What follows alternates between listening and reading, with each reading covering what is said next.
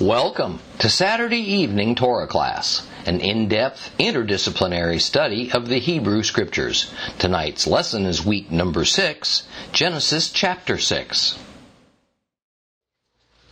Something was said last week in Genesis 6:13 that's going to cause us to go off on a fascinating and certainly controversial search today. Genesis 6:13 says this. God said to Noah, "The end of all living beings has come before me, for because of them the earth is filled with violence. I will destroy them along with the earth." Now, as we encountered this passage last week, we saw exactly what it was that caused God to destroy the earth with a flood, and surprisingly, He said, it was all living creatures, all Besar. That was the cause. The Lord blamed human and animal kind for the ruination of planet Earth. But he didn't blame Satan.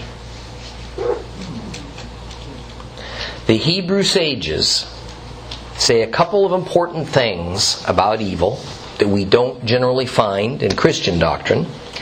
And it is that humans have both an evil and a good inclination within us.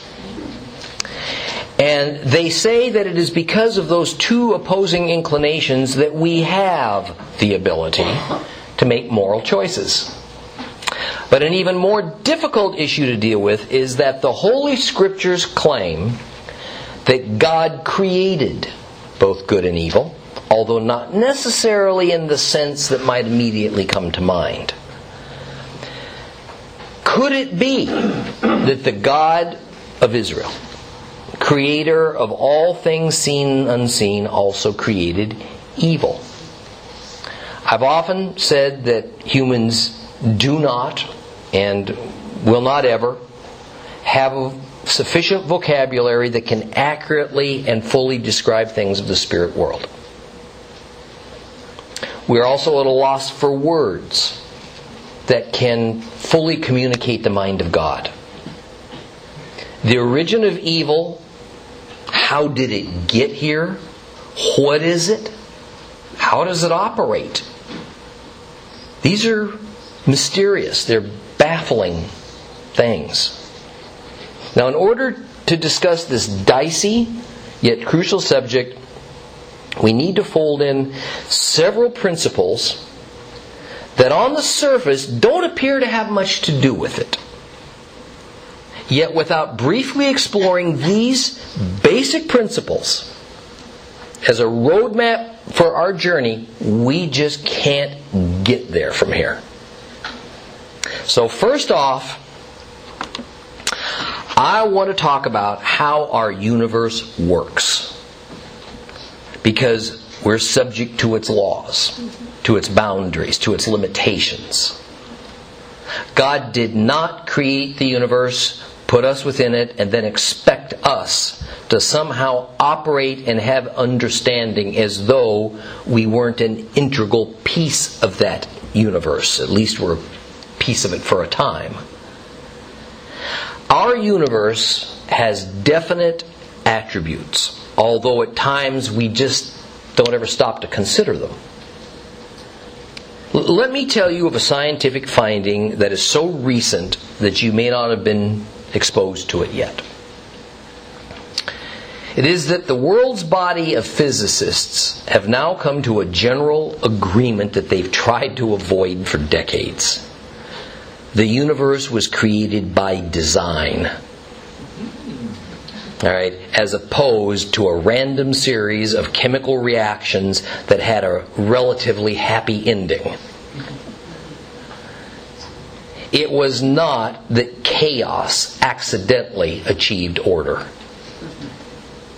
Now, that's not news for us as believers in the God of Israel, nor to the billions of this planet who adhere to some religion or another whereby a, a creator, a, a being that's superior to humans, is acknowledged. But when the scientific community that for the past two centuries has been so diametrically opposed to even considering that, there must be some overriding intelligent cosmic force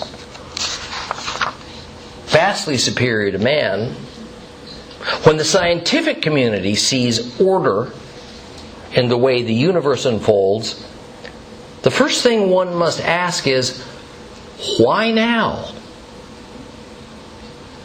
When historically agnostic physicists and mathematicians come to this conclusion, we have to ask, what's changed?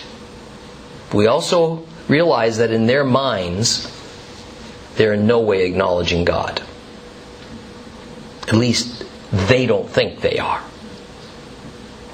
The recent discovery, and within a whole series of discoveries, that caused this great shift in their thinking, a discovery that exceeds even Einstein's world changing work to develop his famous theory of relativity, is the discovery of undeniable evidence that there exists at least 10 dimensions, and probably 11. This discovery is, a, is part of a whole new realm of physics, and chief among these realms is something called string theory. Now, what makes this notion of many dimensions a bit difficult to comprehend is that our universe con- consists of only four of those 10 or 11 dimensions, and those four dimensions are height, width, length, and time. So scientists speak of this realm we live in, this universe, as being a space time universe. No matter how far into space our orbiting space, teleco- space telescopes have peered, and probed and measured, the same four dimensions is all they can observe. So if that's the case, then what about those additional six or seven dimensions? First, they don't exist per se in our universe. Rather, they exist in some other universe, what these physicists call parallel universes. Not parallel universes in the sense that these other universes that exist in other dimensions are like holding a mirror up to an object and getting a reverse but parallel image. Rather, it's that these parallel universes exist simultaneously but apart from ours. They could even actually exist within our universe, we just have no means to observe them. Or they might exist completely outside our universe, maybe some combination of the two.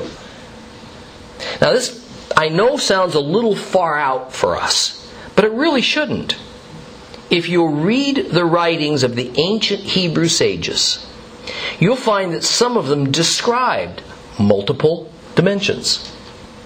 And believe it or not, these same sages, some of them who lived before the time of Christ, implied that the scriptures reveal ten dimensions plus one more, the eleventh, which is God. And now modern physicists tell us that from a mathematical standpoint, and because of the otherwise inexplicable way in which energy and matter behave, that there necessarily has to be more dimensions than exist within the four that we observe in our universe. They say there must be 10, probably 11. Now, to help us get a mental picture of this concept, all we have to do is think of heaven as described in the Bible. Heaven obviously doesn't obey the laws of physics in our universe, does it? Okay. Perhaps the clearest indication that heaven's not even a place within our universe is that heaven exists outside of time. Okay? The Word says God's heaven is eternal. Eternal means timeless. Eternity is a state of existence without time. Now, stay with me, because this is both informative and comforting for, for worshippers of the God of Israel. Okay? Unlike how it's often portrayed, eternity is not an expression of a really, really, really, really long time. Eternity is an expression of the existence of a realm in which the dimension of time, the fourth dimension of our universe, doesn't exist. Now, the scriptures do not imply or purport that heaven is part of our universe. After all, how did God live in our universe before He created our universe? I mean, it's self evident, I think, that He didn't live in our universe. He lives somewhere else. And that somewhere else is in one or more of those other dimensions that's beyond our four dimensions.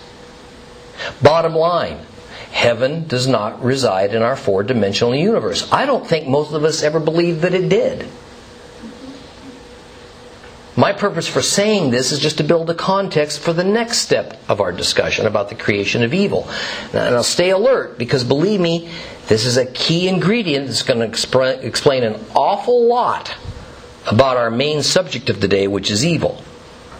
The dilemma then is how do you detect things or examine things or even comprehend things that are outside of the four dimensions of our universe. And of more immediate concern is how do we visualize, how do we draw a mental picture of things that are from outside of our four dimensions? The reality is we can't very well. And the primary reason for that is that our physical bodies, you see, are restricted to detecting things that our sensory organs can detect. Our physical eyes detect certain wavelengths. Our physical ears detect the movement of air waves of certain frequencies. Our physical sense of touch detects heat and cool and hard and soft and so on. All of our human senses sense the physical things that make up our universe. So the only means we have to observe those additional dimensions, at least right now, is through mathematical proofs or through the discovery of strange behaviors of physical objects. It's by these means that we know that some other forces at play than the ones that can exist within our four dimensional universe. For instance, we can notice these anomalies in the way that subatomic particles behave and how the expansion of the universe behaves. But we can also observe this extra dimensionality by means of experiencing the Red Sea piling up to let the Israelites pass through. Now, some of you may be saying, well, I understand that of those four dimensions, three indeed make up the physical length, width, height, or depth. But is time actually physical? How do I reach out and touch time? Do we have sensory organs that detect time? Time is an integral part of the physical nature of our universe. We first measured time on earth by the movement of the heavenly bodies and connected this with the changing of seasons. God set up this dynamic when He readied planet life for Earth. We measure a year of time by observing our sun, the position of the stars, and the regular cycle of seasons on Earth. We measure a month by observing the phases of the moon. We measure a day, and until at least a couple of hundred years ago, even hours and minutes by the movement of the sun across the sky. But what it what is it that we're actually measuring when we say we're measuring time? The answer lies at least partially in the method used to calculate time in the most accurate clocks known to man atomic clocks. Atomic clocks use the near perfectly steady decay of radioactive materials as their standard. The key word here is decay. Just as meters or inches are the measurement of space, in other words, the three dimensions height, width, okay, depth, time is the measurement of the decay of the physical stuff that makes up our universe. You, me, rocks, metal, concrete, space dust, the noble gases, everything. Time is how we describe and measure the process of everything that makes up our universe getting old and deteriorating and eventually dying. Everything in our universe is deteriorating. It's dying. Do you know that? Mm-hmm. This isn't a philosophical or a religious belief, it's just a scientific fact. Matter of fact, that scientific fact is the underlying principle for all of our present day physics. And the Bible is, is, is explicit on this matter as well. Yet, beyond the physical nature of things, there is also some mysterious thing that exists within our universe that's not even part of that four dimensions. Something that can't be explained, it can't be measured by those four dimensions, it can't be detected by any way man has devised or ever will be able to. And that mysterious thing is what we call spirit. How do I know spirit exists? Because, in addition to the fact that the Bible says it does, I've experienced it in my own life. My own life experiences with God have proven it to me. The Spirit exists in us. It actually sustains our very lives because when it leaves us, our existence ends how did the Spirit get into us? God put it there. Where does it reside within us? Well, the Bible says it's in our hearts, but in fact, it's not in a specific place. In this context, the term heart needs to just be taken as a figure of speech. And astoundingly, if we trust God, He'll even put His own Spirit, a Holy Spirit, within us. The Holy Spirit's another kind, yet, of spiritual substance that's somehow different than the kind of spirit that I call the life spirit, that is the basic life force in all living beings, human or animal. Both of these kinds of spirit, the kind that animates all or, uh, organic animal life, and the holy kind that permits communion between humans and God are in no way connected to this four dimensional universe of ours. Yet, there they are. A good way to think of spirit is as a fifth dimension that's present in our universe, but it's not from our universe. Now, part of the reason that we have so much trouble with the concept of spirit is because it's not detectable. It's not knowable by our rational senses. God made man and animals out of the physical stuff of the universe. In man's case, it's dirt But in addition, he brought something from outside the confines of our universe through the universe and put it into his living creatures. That thing's called life, or better, the spirit of life. Even more, the Lord put another aspect of himself into humans, but not animals. And that's the ability to know him and to commune with him. This is what the Bible calls the human spirit. Now, when God made our universe, our universe's natural state, at least it was this way on planet Earth, was darkness. Genesis 1 1. In the beginning, God created the heavens and the earth, and the earth was formless and void, and darkness was over the face of the deep, and the Spirit of God was moving over the surface of the waters. And God said, Let there be light. And there was light. Everything was dark. And then from somewhere outside of our universe, God brought light into this darkness.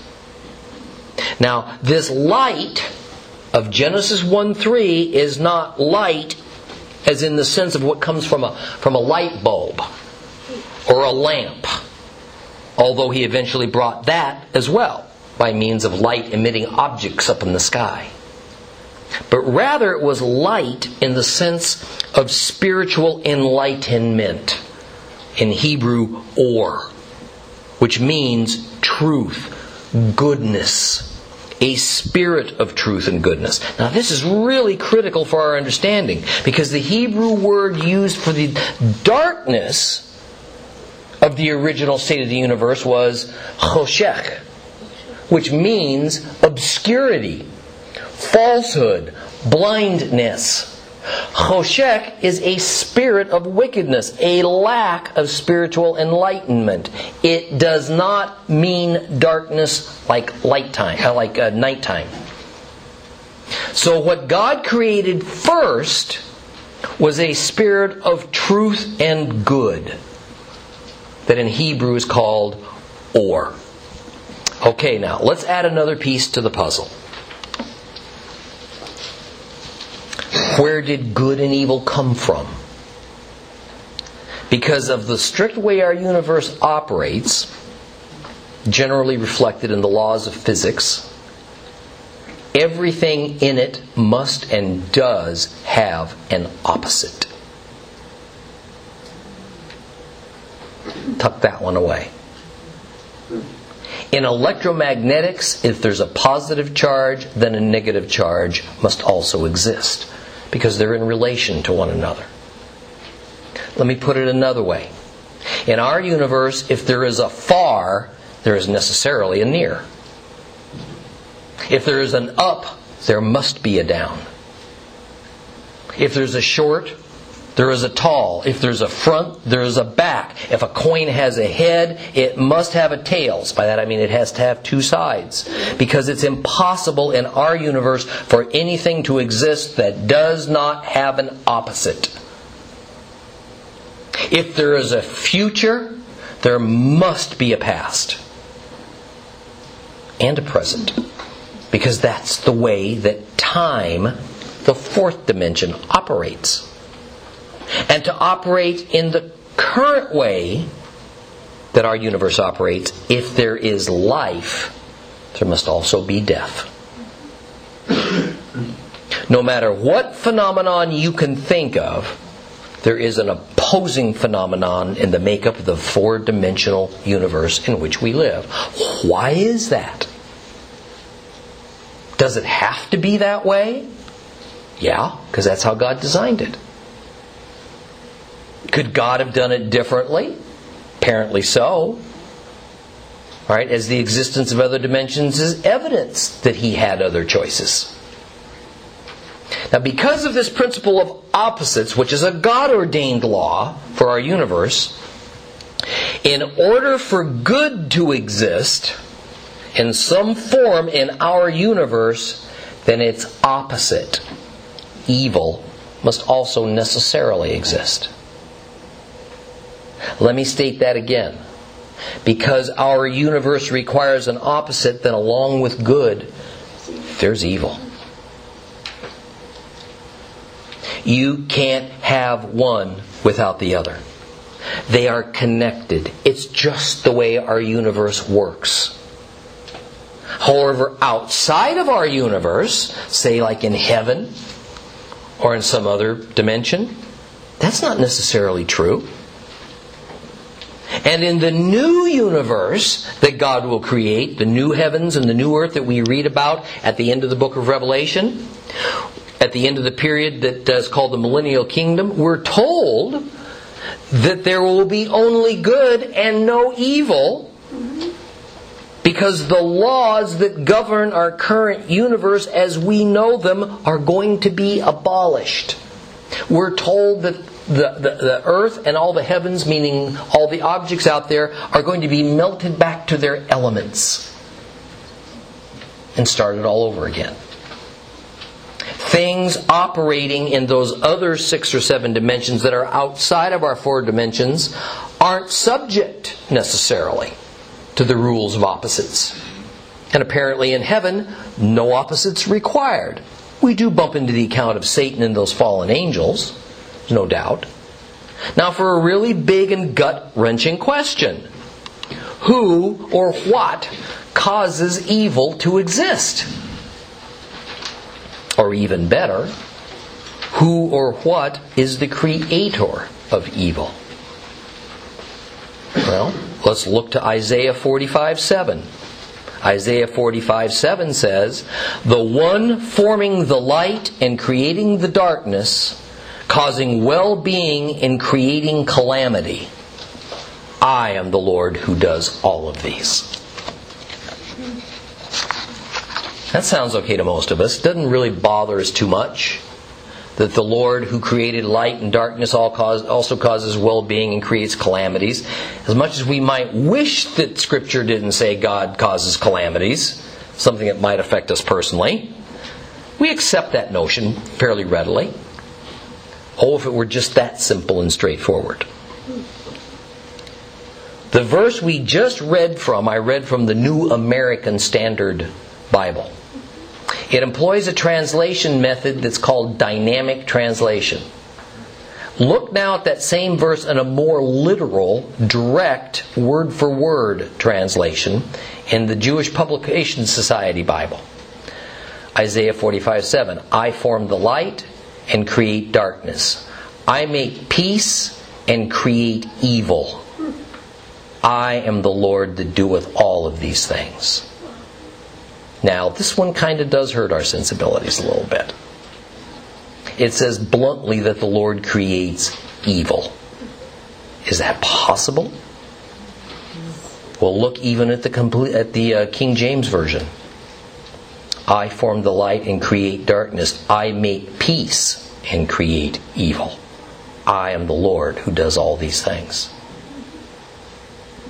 There are four key Hebrew words in this verse or choshech, shalom, and ra. Becky, would you check the temp- temp- temperature gauges? It seems to be getting hot in here.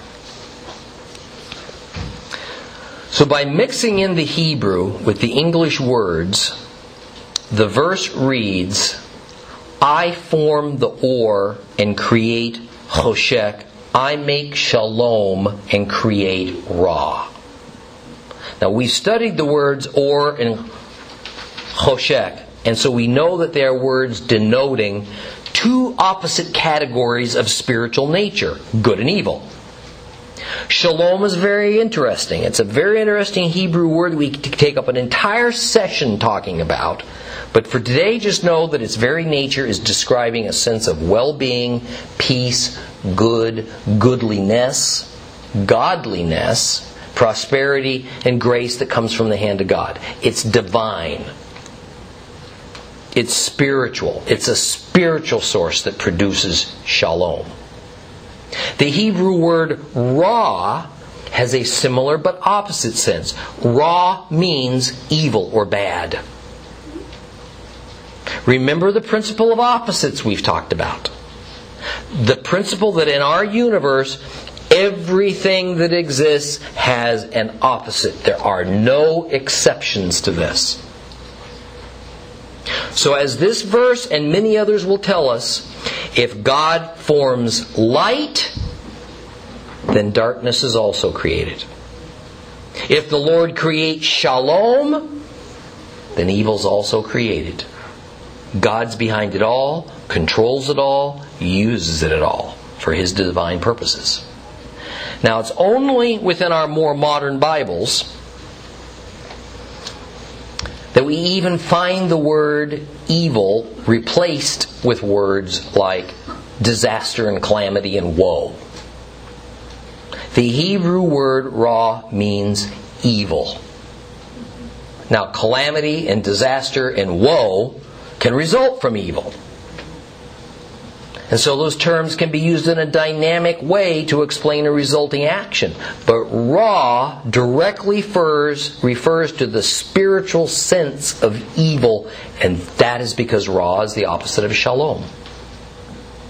Now don't think this is some isolated verse concerning evil. This phrase, directly showing the Lord causing evil to exist and to happen, is scattered throughout the Bible. Amos 3 6. Shall the horn be blown in a city and the people not tremble? Shall evil befall a city and it's the Lord who hath done it? Lamentations 338.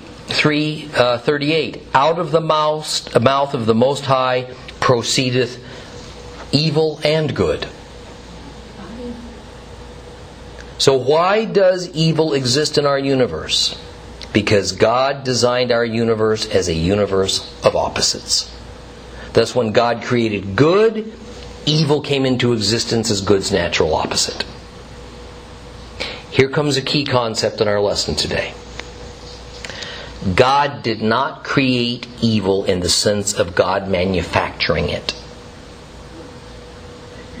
God didn't turn to his right and create a mound of good and then turn to his left and create a big mound of evil. Evil is a result of his creating good and of placing that spirit of good into our four dimensional universe, a universe where everything must have an opposite. One easier way to think about this is that when we envision that evil is everything that God does not command or instruct. Evil is the opposite of what is called good by God. Let me draw you an admittedly imperfect but I think reasonable analogy. It's like when we go into a room and we turn on a light. We flip a switch, electricity flows to a filament in a light bulb, it glows, and presto, we've just added light to a room. But when we turn the switch the other direction to off, and the room goes dark, did we add darkness to the room?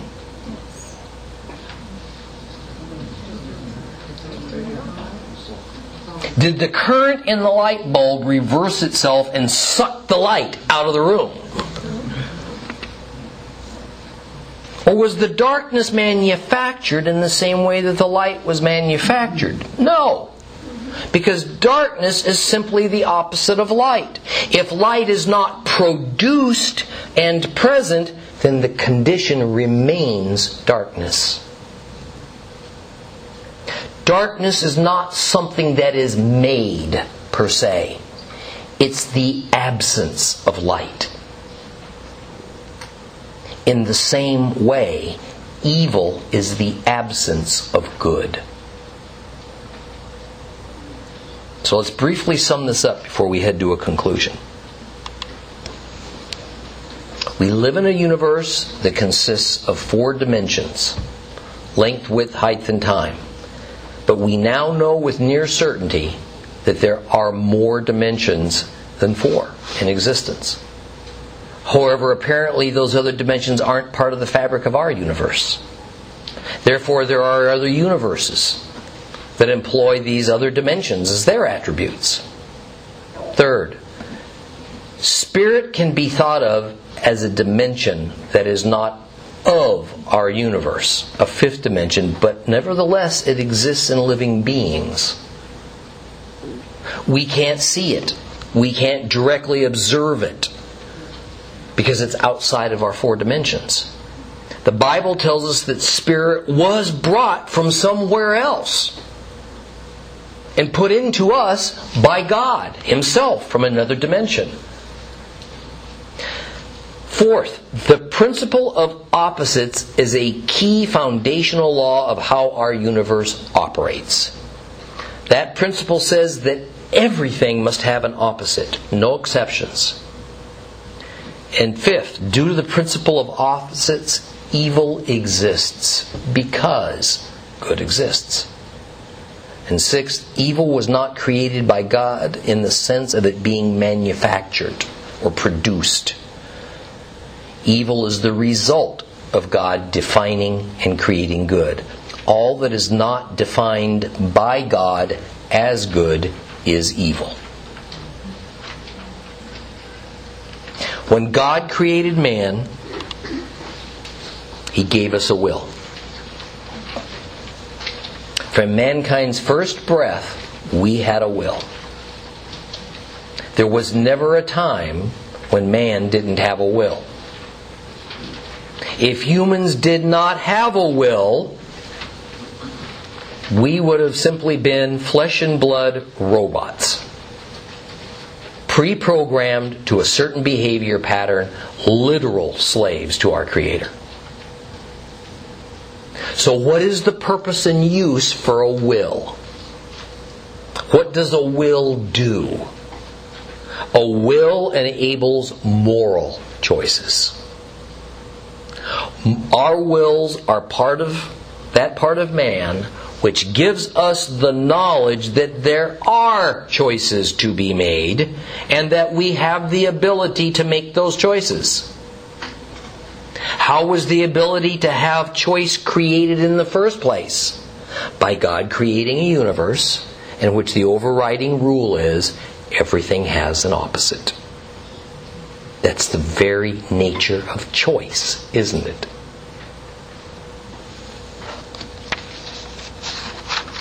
Let's not trivialize, though, the purpose of the human will that God gave us by saying it's about preferences. Preferences are preference is an act of our intellect. A will is an act directed by our spirits. In other words, a will is not part of a man that chooses strawberries over bananas, or chocolate over vanilla, or blue over red. Our will is that part of us that makes moral choices. Choices of the conscience, not of the ego. More than anything else, a will gives us the choice to love God or not to love God. And this is expressed by our choosing the ways of God or other ways.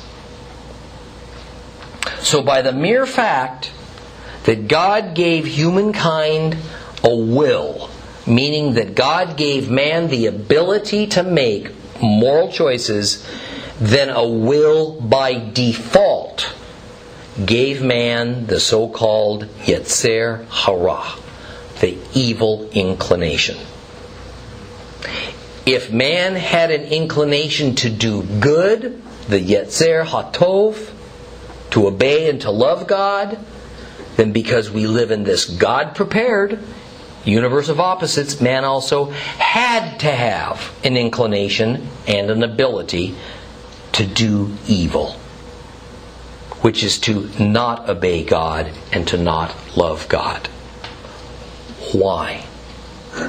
Because if there were no moral choices, if, some, if somehow there was nothing but good available to us, then having a will would be totally meaningless. It'd be a lot like a Cuban election. You can vote for Castro or you can vote for Castro. You can't even choose not to vote.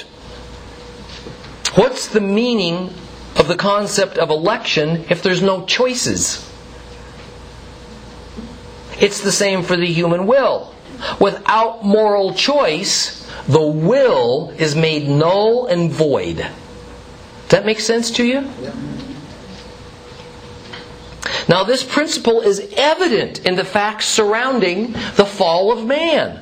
That fateful moment when Adam and Eve disobeyed the Lord and they ate from the tree of knowledge of good and evil. An interesting scenario unfolds. God creates Adam, later Eve, complete with wills. Remember, God gave man, uh, made mankind in His image, and God obviously has a will. From all the information given to us, God puts nothing off limits to the first couple. Everything's available to them. Translation There is no way to go against God. Nothing they can do is immoral. They can't break the rules because there's no rules to break. They can't make a bad choice. There's no choices. Again, we're not talking about preferences. But there was one thing about which they could make a moral choice. One rule that they could break, and it revolved around the tree of knowledge of good and evil. The rule was don't eat from it. In other words, without the existence of the tree of knowledge of good and evil and the divine restriction against eating of its fruit, there were no moral choices for Adam and Eve to make. It simply didn't exist. Without the existence of the tree of knowledge of good and evil, and without God telling them they could not partake of it, there wasn't even, even any reason for Adam and Eve to have wills. For what possible purpose? Question Did Adam and Eve have any concept of good and evil before the fall? It would appear not. Did they have any concept of morality? Would appear not. Things just were as they were. They weren't required to consider obedience versus disobedience. There was no rules.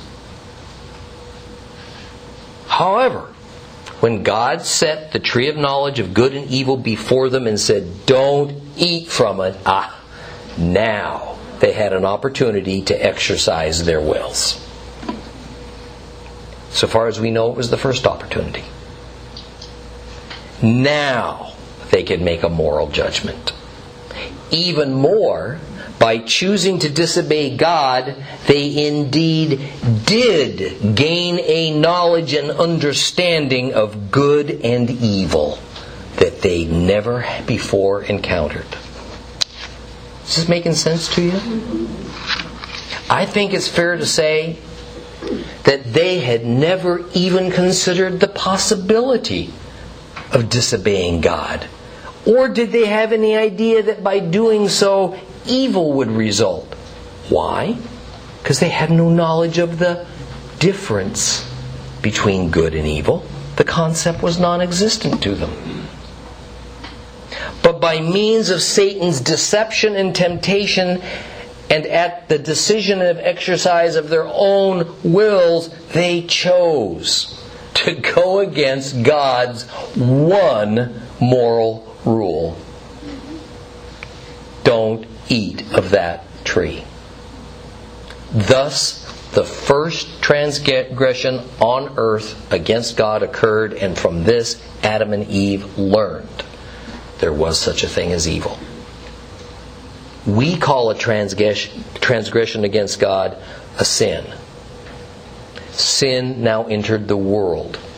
And what is sin but an act of evil? Without choice, there can be no sin. There must be choice. This has a direct correlation to a much later time in Scripture when Moses is given the Torah, on Mount Sinai.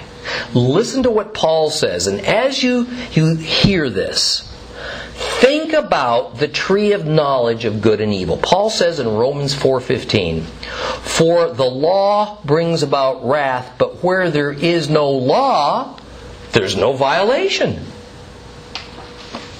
That's pretty logical, isn't it? Mm-hmm. Remember that in the New Testament, the word law usually means the Torah. When there is no Torah, no instruction from God, there cannot be violations against God. Now, please catch this. The Torah law was to Israel what the tree of knowledge of good and evil was for Adam and Eve. The Torah is for Israel what the tree of knowledge of good and evil was for Adam and Eve. The primary difference is that Adam and Eve had a one regulation Torah. Don't eat from that tree. That's it. The Torah law given to Israel on Mount Sinai had many more regulations, but with exactly the same effect. By means of those rules and commands, Israel gained a much more intimate knowledge of good and evil. There will be Torah until good and evil don't exist anymore.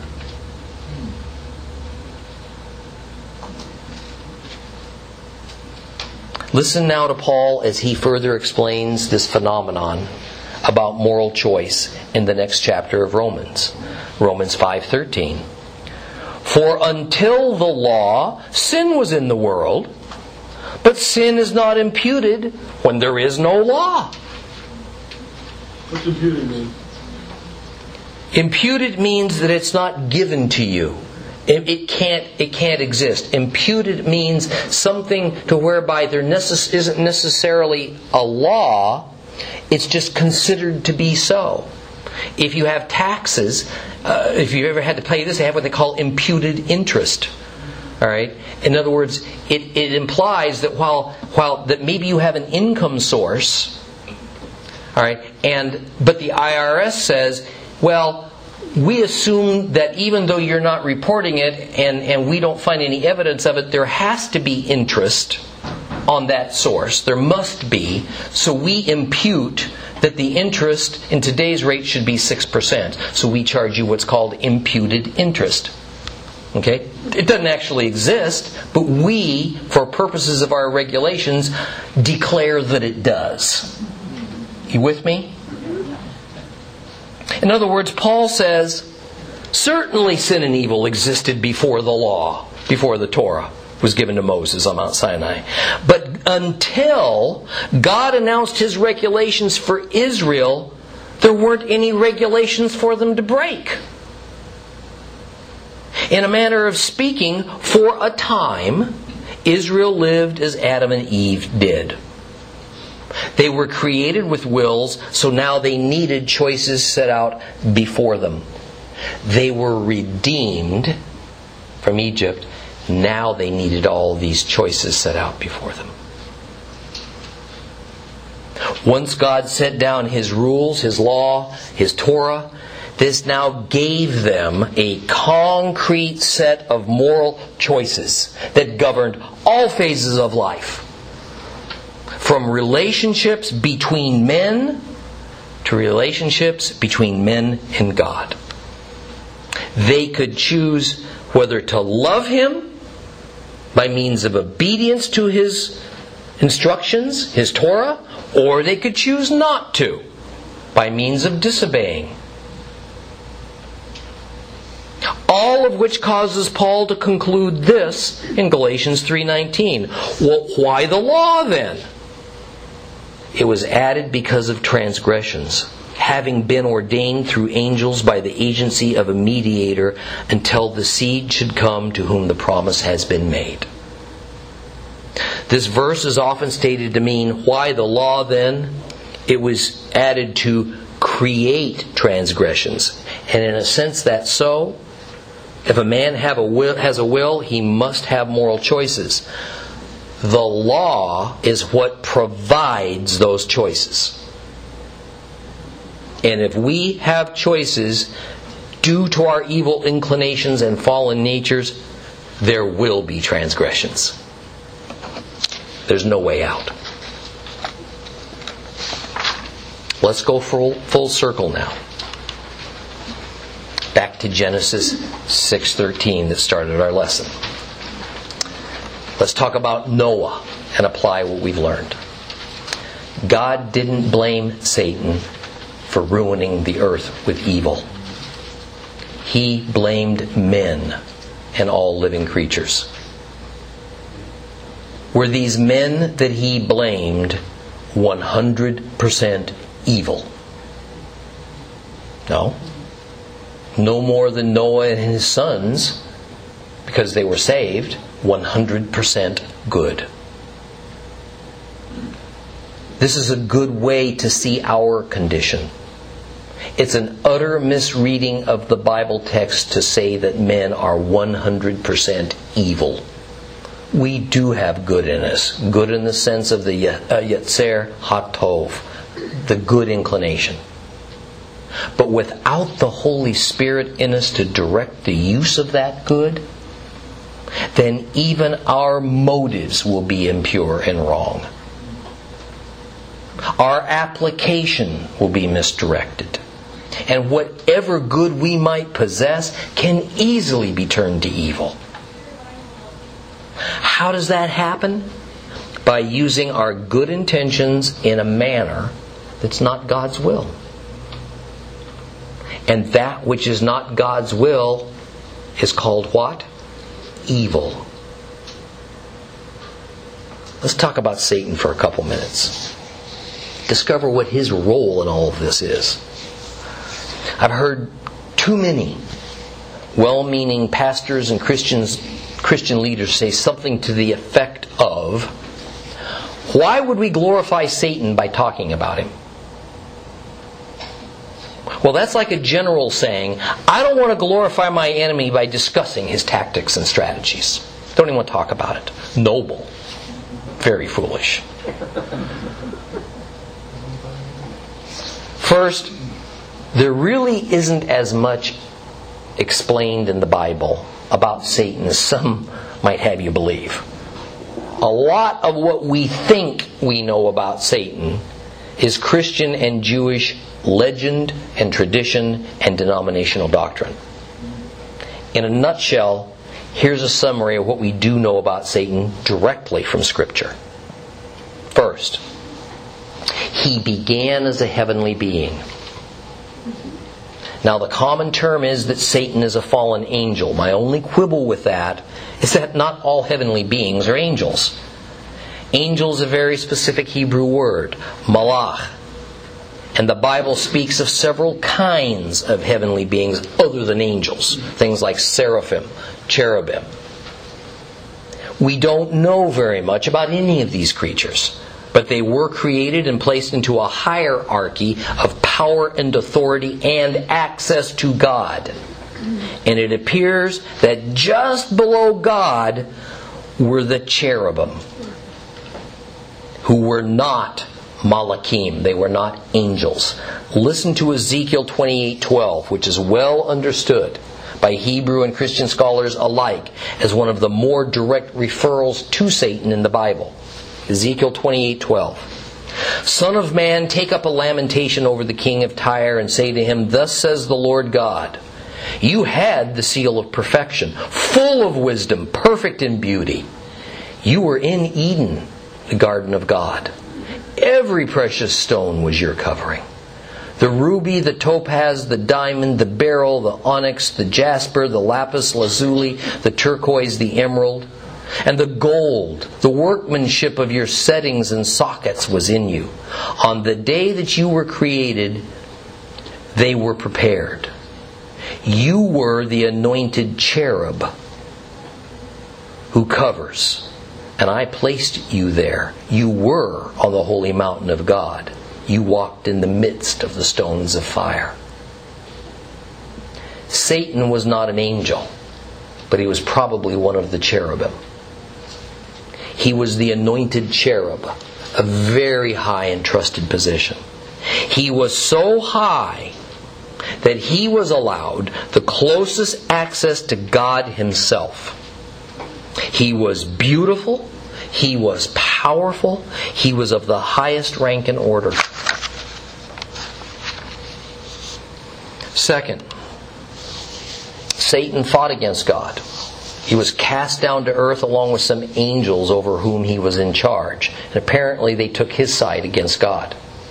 Revelation 12:7. And there was war in heaven. Michael and his angels waging war with the dragon, and the dragon and his angels waged war. And they weren't strong enough, and there was no longer a place found for them in heaven. And the great dragon was thrown down, the serpent of old, who is called the devil and Satan, who deceives the whole world. He was thrown down to the earth, and his angels were thrown down with him. Here we see Satan and the angels that took sides with him in open rebellion against God, kicked out of heaven, sent down to planet Earth. That fabulous cherub and his angel followers weren't strong enough to overcome Michael and the angels under him, so they lost the war. They were exiled to reside on earth. So not only is Satan not as strong as God, he's not even as strong as another cherub named Michael. So let's not overestimate Satan's power either. Third, as we see in Revelation 9, Satan was a deceiver. Yet he was and is under God's control. God does have a purpose for Satan. Satan wasn't an accident. Satan is to deceive and tempt people to do evil, which means that God has a purpose for evil. What's that purpose? We just went over it. To give us a moral choice. without the actual and real opportunity for us to choose evil, we have no moral choices. Fourth, Satan is an unholy spirit. Now consider this from all that I've told you. In our universe, everything has to have an opposite. If there's a Holy Spirit present in our universe, there has to be an unholy spirit present in our universe. Satan is that unholy spirit. Just as the Holy Spirit is the embodiment of the purest good and only good, and is in fact God, Satan is the embodiment of purest evil and only evil, and is in fact the anti God. Just as God is real, Satan is real. It's not an idea. Let us also remember that although we've come to use Satan as a name for that prince of all evil, in fact, Satan is a title. Satan or shaitan is the Hebrew word for adversary. Now, further, we need to get out of the habit, getting near the end, we need to get out of the habit of blaming Satan for every evil thought that we have or every wrong that we do. Satan does not control our thoughts. We have wills. We have the means to obtain a thorough understanding of what is good. It's by means of our will and through disregarding or willfully refusing to learn what God says is good and evil that we often choose evil but then declare it good. This is just as prevalent today in the church as it is in secular society. As an aside, I think that at least one purpose for Satan being locked away during the entire time of the coming thousand year reign of Christ is to teach us by means of Bible prophecy and to demonstrate to those who will be living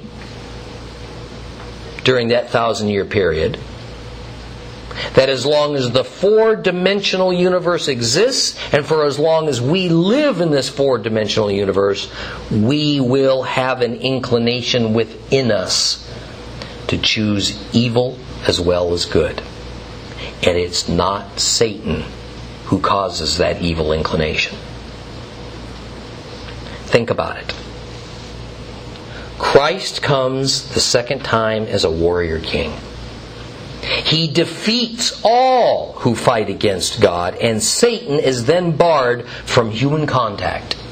He is locked away into the abyss. He can't deceive. He can't tempt. He can't interact with man in any way. Every last human being on this planet will be a believer, and Christ will be sitting visibly on the throne. The world is at peace. Nothing but good is happening. But at the end of that thousand years, after many generations of men, that evil inclination that remains in humanity begins to stir again. Satan is released from where he's been imprisoned and is now given permission to entice men to follow him to use that evil inclination that's still in us. Man still has the remnants of that evil inclination within him, even during the thousand year reign. Satan offers them the moral choice. A lot will take it. Here is proof that while Satan is certainly the spirit of evil, he it is not all his doing that man has evil in him and that man makes evil choices. Satan is a deceiver. He is a tempter. But we're not robots. We don't have to oblige him. Man chooses. Now I know this upsets this upset some Christian denominational doctrines concerning evil, and we've also gone into a lot more depth on the topic of evil than you probably expected to when you showed up today. So I think that's enough for today, and next week we'll finish up Noah and Genesis 6 and get back into our study. Okay?